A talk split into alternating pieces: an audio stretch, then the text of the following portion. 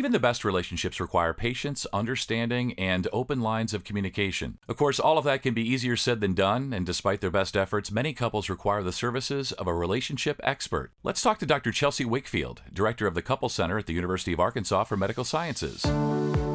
This is UAMS Health Talk from the University of Arkansas for Medical Sciences. I'm Scott Webb. Dr. Wakefield, or should I say Dr. Love, how do couples make relationships last? Making relationships last is an incredibly important question for the people who come and see me and because loving and being loved and finding someone to love and someone who will love you is really at the center of many people's lives.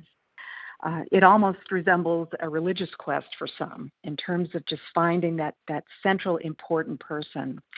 Uh, what we actually need to do to make relationships last is to develop a set of capacities. Most people think that they need to find the right person, but I emphasize that people need to become the right person. And when you develop these capacities for love, then whoever you're with, if you've chosen halfway decently, that relationship is going to develop into something meaningful. So that's so interesting. And I think about myself. I'm 51, but I think about my younger self and I think about who I was then and what I was capable of. And I feel like through the years, through experiences, that I, am so much better at this this relationship thing than I was then. But what are the capacities of love? So I have something called the six C's, and those are the six capacities that we need to develop. And the first has to do with commitment. And the commitment needs to be to the relationship rather than just to the person because we're going to change over time. And that's what most people don't understand at the beginning of a relationship is that people are going to continue to evolve and things are going to happen. So the relationship is actually a third entity that needs to be nourished and created by those two people. So the commitment is to the relationship that's the first one. And the second one is courage. We all need a little bit of grit to stay in the game with somebody because there's going to be moments of misattunement. There's going to be moments when we look at the person and say, "Oh my gosh, I don't even under, I don't understand you. I don't even know how I can live with a person like you." But usually those states are transient, which moves us into the next one, which is curiosity. And curiosity is such an important relationship capacity uh, Ellyn Bader once said, you need to be curious instead of furious. And that is a really important thing that when we get upset with our partners, we need to start asking questions. We need to inquire of ourselves why am I so activated here? What is going on with me? And then we need to ask some questions of our partner. Why is this so important? What's going on with you? I don't understand your reaction. Tell me a little bit about the meaning that you're making of this. What's the story you're weaving around it? What's the history around why this is such a sensitive issue for you? So that's the curiosity aspect. Then we have compassion. And I find that compassion occurs with people after they actually gain some understanding. So it, the curiosity aspect has to happen first. And once we understand something about why something is either so important or so sensitive to another person, then we develop the capacity to be compassionate. And compassionate encompasses all of those dimensions of whether or not I'm going to make an adjustment in what I'm doing because it lands poorly over there in you, whether I'm going to forego something that really is something you would prefer that we not do, or whether I'm going to embrace something and maybe develop something about myself that is something that is important to you. That's a compassion piece. Then we come to communication, which is largely about listening and asking questions and really trying to see through the other person's eyes. So it's not just talking to the partner, which for some people is important because they tend to be quiet a lot or just kind of withdrawn and behind their little turtle shell but uh, really listening deeply into what the person is trying to convey and who they are. Then there's another relationship capacity called creativity. And that means that, again, we're looking at this third entity of the relationship, and together we are co creating how we're going to operate, what the story is that we're living in, who I am, who you are, where we're going, and the meaning of this relationship. That's all really fascinating. The C's, I love that. Do some people just end relationships too quickly? Do they do they just simply lack the courage, that grit, the toughness to stick things out? I think the greatest enemy of lasting relationships is actually fear. And the reason people can't maintain any sense of engagement and staying in this is a lot of people feel like they've reached the end of the road and they don't know what else to do.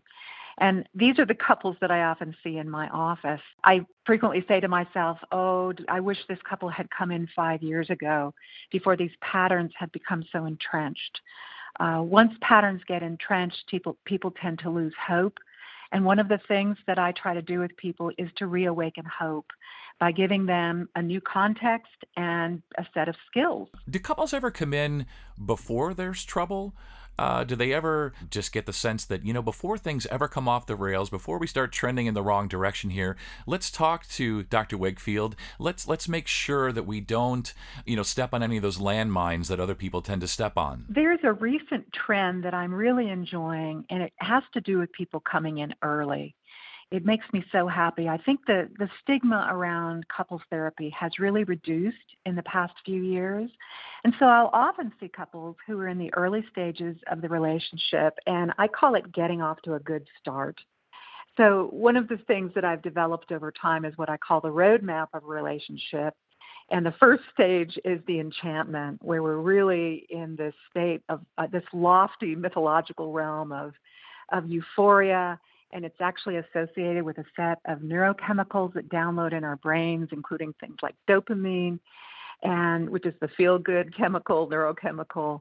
And then we hit this phase of disenchantment, and that occurs when we begin to live with someone that we're committed to, and we discover things about them that perhaps we didn't know at the beginning, or the living together becomes much more difficult than the dating process because perhaps in the dating process we didn't realize that one person is a neatnik and the other person tends to leave coffee cups all over the house and piles of paper and things like that. So those kinds of things are difficult to work out in couples, the, the actual living together and building a life.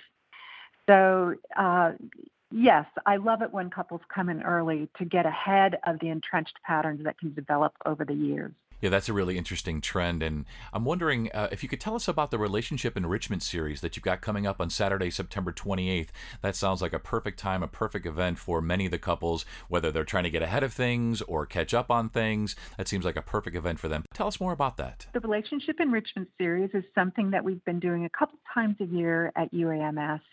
And it really has to do with making the bond stronger and the experience of being a couple happier and healthier um, the, we're doing an all-day Saturday format this time, so we can really get into uh, some exercises between the two couples or the two people in the couple, and uh, no one is being forced to share in public, and we've got lots of spaces that people can spread out into and talk to each other.